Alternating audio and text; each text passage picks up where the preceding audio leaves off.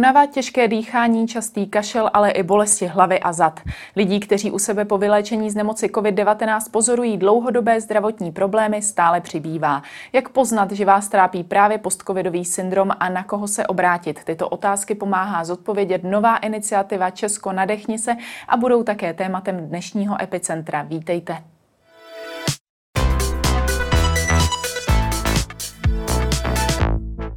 Ve studiu vítám přednostku kliniky tělovýchovného lékařství a kardiovaskulární rehabilitace fakultní nemocnice Olomouc Elišku Sovovou. Dobrý den. Dobrý den. Na úvod si nejdříve pustíme příběh jedné z pacientek, která se s postcovidovým syndromem potýkala. Já jsem covidem onemocněla v druhé polovině září. Průběh jsem měla jako takovou, řekněme, méně příjemnou angínu, hodně mě bolelo v krku, pár dní jsem měla vysoké horečky, zimnice a tak po dvou týdnech jsem se byla nějak, řekněme, schopná vrátit do své normální práce eh, mezi lidi a tak. Ale vzhledem k tomu, že mám ještě jako koníček vedení skupinových lekcí, třeba jogu a tak, tak eh, to bohužel úplně nešlo hned po tom covidu, takže tam to ještě dva týdny trochu chtělo jako tomu dát čas. A protože se pak vlastně hned zavřely fitness centra, tak jsem se snažila ten trénink nějak vykompenzovat, třeba chozením běhat a tak. A teda musím říct, ten návrat do, do toho sportovního života jsem nějak neměla úplně podle představ, jak jsem chtěla.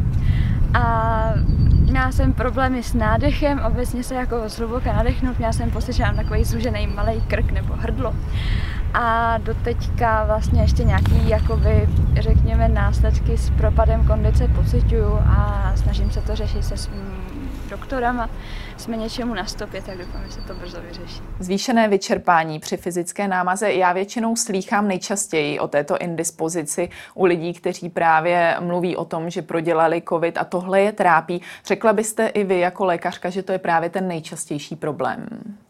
Já si myslím, že těch příznaků může být ještě daleko víc od takové té úzkosti nebo třeba poruchy spánku. Jsou lidé, kteří třeba vypadali vlasy, ale asi pravděpodobně nejčastější je pocit eh, obtížného dechu, dušnosti, nevýkonnosti, únavnosti. Myslím si, že máte v tom pravdu, že to asi nejčastější. U koho byste řekla, že nejčastěji u sebe ten takzvaný postcovidový syndrom spozoruje. Například s tím dechem mě napadá, že na to právě nejčastěji přijdou sportovci nebo lidé, kteří mají i fyzicky náročné zaměstnání, že si řeknou, že toho tolik nezvládají. Jak byste řekla, že na to nejčastěji přijdou, že něco trápí? Já si myslím, že to je hrozně individuální, protože si musíme říct, že COVID-19 měl velice širokou škálu průběhu. O těch nejtěžších, co skončili třeba na umělé plicní ventilaci nebo dokonce na mimotělním oběhu, až po takové ty lehké příznaky, kde ti vůbec nevěděli a těch byla asi většina, že nějakou nemoc mají. Takže si myslím, že to hrozně záleží právě na tom průběhu. Těch lidí, co skončili takhle špatně, je asi méně než těch, kteří to prožili v nějaké celkem pohodě. Takže ty příznaky jsou velice rozdílné. Takže o těch nejtěžších, kdy opravdu eh, těžké příběhy, máme několik takových pacientů, až po ty, kteří třeba, jak říkáte, sportovci, vůbec nevěděli o tom, že chorobu měli, přišli, že mají zhoršenou výkonnost. My, když jsme udělali protilátky, tak jsme zjistili, že opravdu COVID prodělali a tím, jak v tu dobu toho COVIDu nadměrně trénovali, tak třeba potom potíže měli. Takže to je nemoc, o které opravdu ještě málo víme, i když je mezi námi rok a půl. Hmm, takže se opravdu třeba stává, že člověk vůbec netuší zpočátku, že COVID prodělal a pak na základě toho, že u něho přetrvávají nějaké potíže nebo nastoupí nějaké potíže, zjistí, že má protilátky. Takových lidí je opravdu velice mnoho a myslím si, že jak se říká, že teď si myslím, že k nějakých milion sedmset lidí, o kterých víme, že COVID prodělali, tak těch lidí, kteří to prodělali a neví o tom, je říká se dvakrát, třikrát, možná i víckrát. My jsme taková typická rodina, kdy pět lidí z nás mělo COVID a státem uznávaní jsme jenom manžel, protože ten měl PCR pozitivní a všichni ostatní máme protilátky a tím pádem jsme státem neuznaní covidoví pacienti. U vás konkrétně se nějaké postcovidové potíže objevily? Musím říct, že jsem měla takový středně těžký průběh covidu, bylo to v říjnu loňského roku, trvalo to 14 dní, kdy opravdu mě nebylo úplně nejlépe, nicméně neskončila jsem na žádné ventilaci. A potom asi měsíc jsem opravdu byla značně unavená, takže když jsem šla nějakých 500 metrů na náměstí, tak jsem opravdu byla unavená. Nicméně potom, jak kdyby mávlo kouzelný proutek a přišlo mě to a musím říct, že opravdu se cítím teď už dobře. Hmm. Existuje nebo tedy vůbec eh, ne nějaká přímá úměra právě toho, eh, jakým způsobem člověk eh, COVID prodělal a jaké jsou pak ty následné potíže? A to je právě to, co říkám, že o té chorobě ještě to víme hrozně moc a mně by se nejvíce líbilo, abychom věděli, kteří ti lidi jsou opravdu ohroženi. Víme, že to jsou starší pacienti, lidé, kteří se léčí třeba s hypertenzí, s cukrovkou, obezita je jasným varovným signálem, protože ten COVID může mít těžký průběh, ale máme i pacienty, kteří měli byli úplně zdraví, do té doby se s ničím naléčili a ten COVID měl těžký průběh. Můžu třeba uvést případ pacienta 50 nebo ještě asi nemá 50, který proběhl COVID úplně normálně, běžně. Měsíc potom začal mít velice veliké problémy s chůzí, dokonce před Vánocemi úplně přestal chodit a musím říct, že opravdu jenom jako taková opravdu velká péče ve smyslu aplikace některých, některých léků a potom výborná rehabilitace u nás v Olomouci a v Klimkovicích a podařilo se toho člověka z absolutně nechodícího zrehabilitovat tak, že teď chodí úplně normálně. To vás muselo asi zaskočit, až takovýto uh, případ. To by člověk neřekl, že vlastně COVID způsobí až vysloveně uh, nechození u člověka. Bylo to poprvé, kdy jste se s něčím takovým setkala? Bylo to v době, kdy ti naši neurologové také říkali, že už jednotlivé případy mají. U nás těch pacientů nebude mnoho, ale je to přesně případ toho, že my nevíme vůbec, proč někdo i když předtím je naprosto zdravý, třeba i udržoval nějaký zdravý životní styl, takhle v špatně skončí. Takže ta choroba má opravdu veliké neznámé a bude se muset ještě hodně zkoumat, abychom viděli, kdo je ohrožený tímto těžkým průběhem. Hmm. Uh, víme tedy uh, zhruba už nyní, u jak velkého procenta se nějaké ty postcovidové potíže uh, objevují, dá se to nějak říct? Je to taky hrozně složité. Dívala jsem se asi předevčerem na PubMed, což je taková jedna z největších medicínských databází. A ty čísla jsou tak hrozně rozdílná, že opravdu, i když se podíváte na nějakou metaanalýzu nebo na nějaké systematické review, tak vůbec není jasné, kolik lidí se to týká. Eh, ostrašující čísla jsou 80%, někteří zase říkají, že necelých 10% těch lidí nějaké potíže má. Eh, kdybychom vzali čísla z Olomouce, v Olomouci na plicní klinice si myslím, že mají jeden z největších souborů postcovidových pacientů. Do dnešního dne mají vyšetřených skoro 3 000 osob a říkají, že z těchto 3 000 osob, což už ale vybraná populace, nejsou to ti, co to nevěděli, že to měli, nebo ti, co to proběhli s nějakým velice lehkým průběhem, takže z těch vozovkách těžších průběhů eh, říkají, že asi 4% těch osob mají nějakým způsobem postižené plíce. Takže není to nějaké dramatické, ale zase jako není to asi nemoc, s kterou bychom si měli nějak zahrávat. Hmm. Ono ve chvíli, kdy se řekne postižené plíce, určitě to mnoho lidí eh, vyděsí. Řekla byste, že se dá postcovidový syndrom eh, nějak podcenit, respektive nakolik problematická by mohla být třeba snaha ho přechodit, říct si, necítím se úplně fit, budu dál pokračovat eh, tak, jak jsem byl zvyklý. mohly by tak vzniknout nějaké komplikace? Ono se bychom měli ten postcovidový syndrom rozdělit na několik kategorií. Ta první kategorie je, že máte postižené orgány, který ten virus primárně postihuje, to znamená hlavně teda plíce, může to být ale i srdce, můžou to být třeba i trombózy, takže to je jeden část pacientů. Druhá část pacientů jsou ti, kteří skončili na těch jednotkách intenzivní péče, kteří mají určitě ten po traumatický syndrom z té péče na té jípce, protože to není jednoduché ležet třeba měsíc někde na ventilátoru. Eh, třetina skupinu, eh, skupina lidí nebo pacientů je těch, kteří mají takovou tu klasickou únavu po nějaké viróze, že to známe všichni, my jsme kdysi chřipku a pak po nás měsíc nic nebylo a to ten covid je vlastně paralela k té chřipce. A poslední skupinou lidí jsou ti, kteří mají nějakou nemoc, která vlastně z toho covidu vyplývá. Příklad jsou pacienti, kteří mají třeba 2-3 měsíce po covidu náhle vzniklou trombózu a my nevíme, jestli to souvisí s tím covidem. Pravděpodobně ano, ale nevíme to. Takže musíme se vždycky říct, která ta kategorie lidí to je.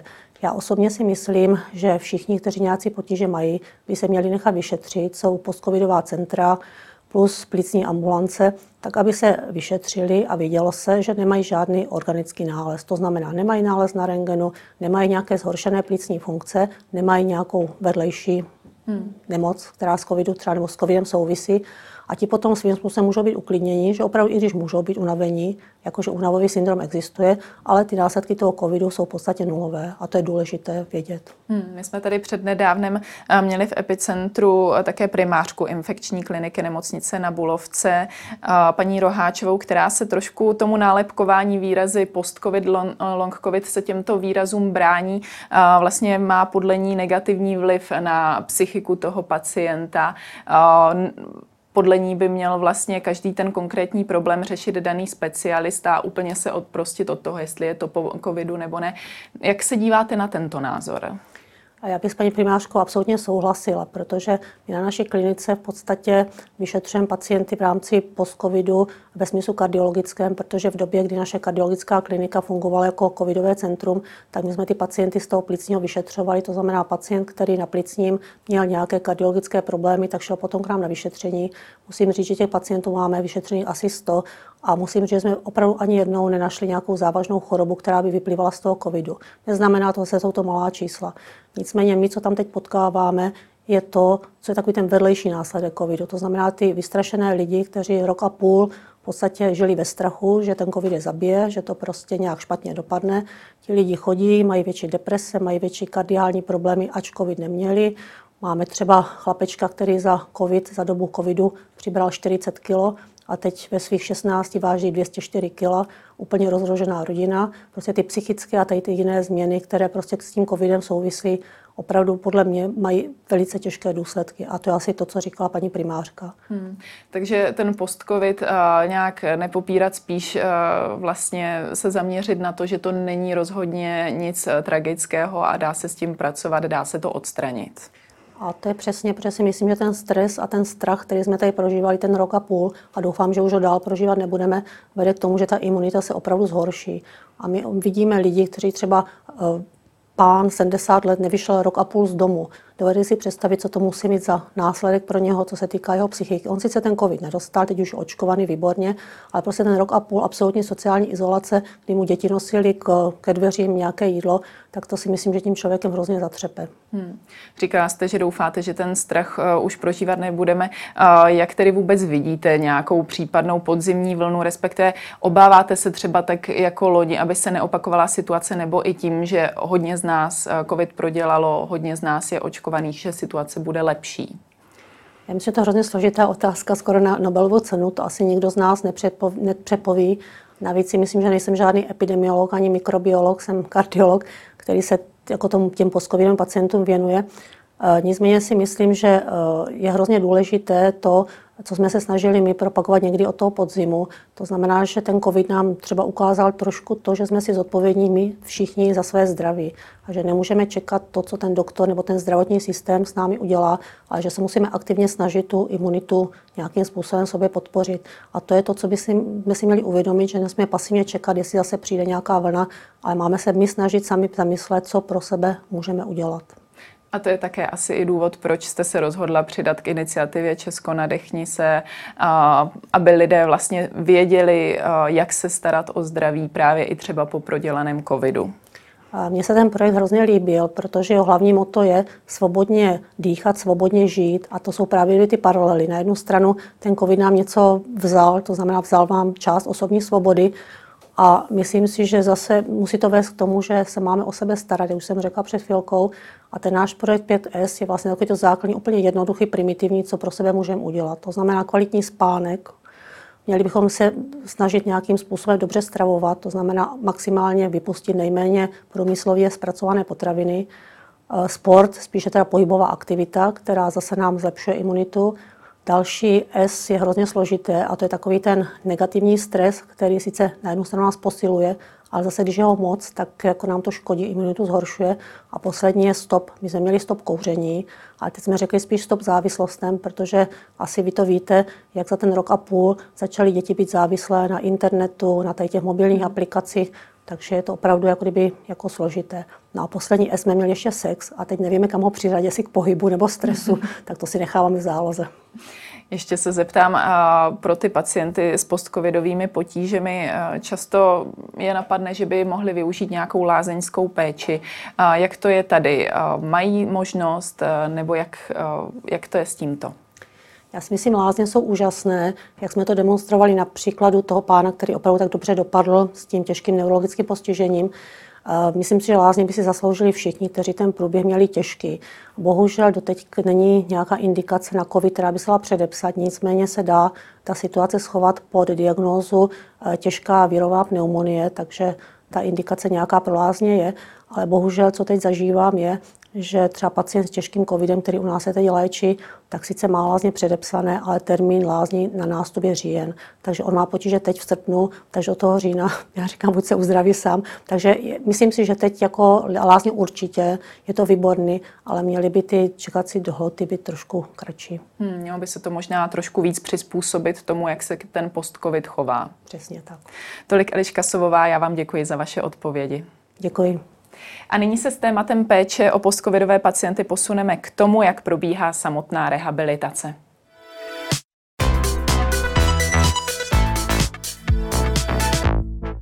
Mým druhým hostem je fyzioterapeutka Barbora Imrichová. Dobrý den. Dobrý den. Jak tedy rehabilitace pacientů s postcovidovým syndromem probíhá? Jakých prostředků využíváte nejčastěji? Tak na naší klinice se nejčastěji setkáváme s pacienty, kteří přichází s tím, že mají dechové obtíže a tato rehabilitace je zaměřená spíše na uh, techniky respirační fyzioterapie, tedy techniky uh, dýchání, nácvik správného dechového vzoru. Pacienty učíme, uh, jak posilovat nádechové a výdechové svaly a jak toto správné dýchání optimálně zařadit do běžných uh, denních aktivit. Samozřejmě se to odvíjí podle toho, uh, jaký problém pacient má a co v rámci vstupního vyšetření vyšetříme. Hmm. A právě jak, s jakými konkrétními problémy toho dýchání se ti pacienti nejčastěji setkávají, respektive co vidíte, že je u nich při těch dechových cvičeních největší problém třeba? Tak nejčastěji, nejčastěji pacienti přicházejí s dušností a s tím samozřejmě souvisí i snížená tolerance fyzické zátěže. To znamená, že nezvládají to, co třeba většinou před covidem zvládali, ať už běžné denní aktivity nebo nějakou pohybovou aktivitu. Dále pacienti si stěžují na bolesti na hrudi a únavu, svalovou slabost a tady tyto potíže. Hmm. Jak dlouho třeba trvá, než u sebe začnou pocitovat po té rehabilitaci, že se jim dýchá lépe? Uh, pár týdnů. Jo, tam jde o to, aby vlastně ty cviky, které se s námi naučí, uh, tak nekončí to v ordinaci, ale my po pacientech vyžadujeme, samozřejmě je to pro jejich dobro, aby uh, dané cviky cvičili pravidelně doma. Důležitá je tam ta pravidelnost. A u těch dechových cviků eh, pacientům říkáme, aby tyto cviky brali v podstatě jako lék. To znamená, lék se také musí užívat pravidelně, aby tam byl nějaký efekt a místo léku vlastně využijí tady tyto dechové cviky a ty samotné svaly, aby se posílily, tak to trvá pár týdnů, dokud ten efekt teda hmm. je. Kdybyste mohla doporučit nějaký jednoduchý dechový cvik, který si doma každý může uh, udělat? Uh, těch, de, těch cviků je více a možná v tuto chvíli vás uh, a diváky odkážu na naše webové stránky, kde vlastně máme brožuru, kterou jsme vydali pro tyto pacienty. Nejsou tam samozřejmě obsaženy všechny cviky, ale pouze doporučené cviky a těmto cvikům jsme natočili i instruktážní videa, což bude pro samotné diváky asi přínosnější. Takže ty webové stránky zní jak? www.fnol.cz a pod naší klinikou tělovýchovného lékařství a kardiovaskulární rehabilitace toto najdou. Od paní přednostky jsme slyšeli i příběh muže, který prakticky přestal chodit. Jak se potom s, tak, s takto vážnějšími případy zachází? Jak mhm. probíhá jejich rehabilitace? Jejich rehabilitace se trošičku odlišuje od té rehabilitace, která probíhá u nás na klinice. U takovýchto pacientů, kteří jsou v podstatě ležící, tak ta rehabilitace začíná tím, že vlastně se posilují svaly na lůžku, to znamená aktivní, pasivní pohyby. S tímto fyzioterapeut začíná začíná. Pak je ta rehabilitace směřována uh, spíše na soběstačnost, uh, na základní pohybové aktivity během toho dne, uh, vertikalizaci, nácvik chůze a pacient se vlastně učí takové ty běžné aktivity. Potom samozřejmě je ta rehabilitace zaměřená na posílení svalů a celkové spevnění, aby pacient se mohl navrátit do běžného života. Hmm. Kdybyste měla tento případ rehabilitace srovnat s nějakým, po nějakém zranění nebo podobně, jde to vůbec srovnat?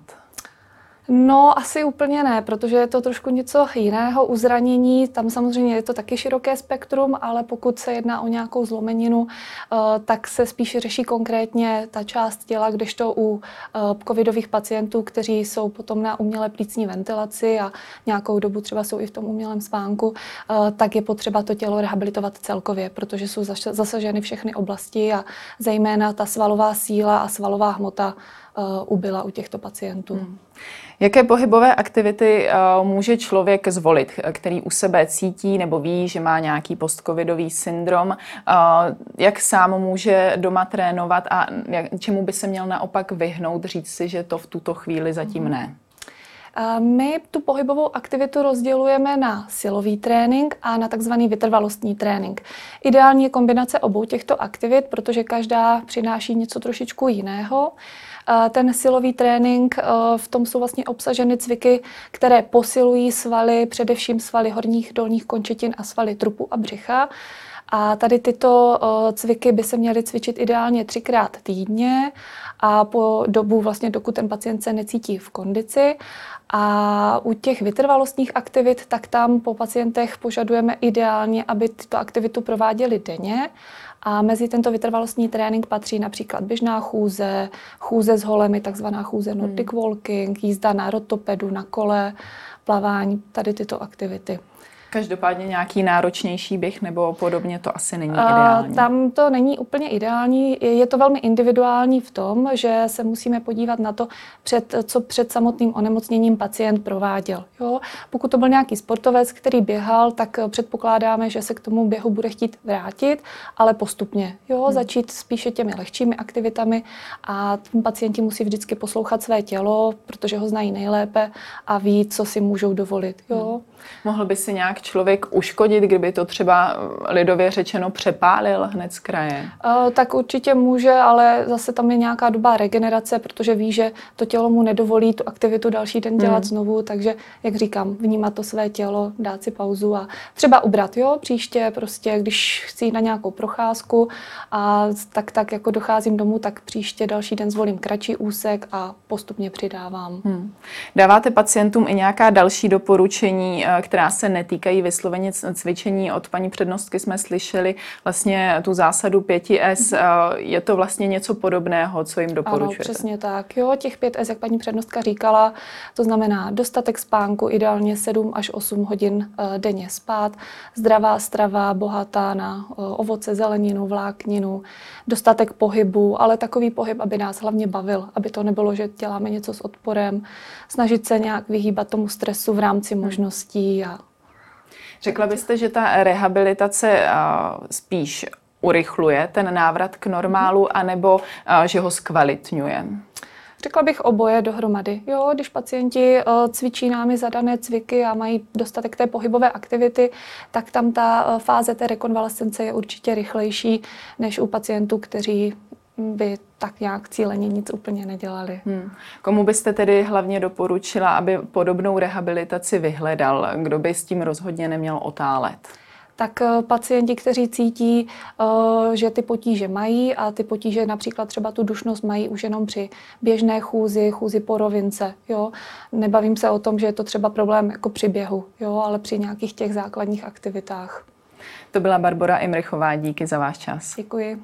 A to už je pro dnešek z Epicentra všechno. Nezapomeňte nás sledovat i zítra od 15. hodiny. Na viděnou.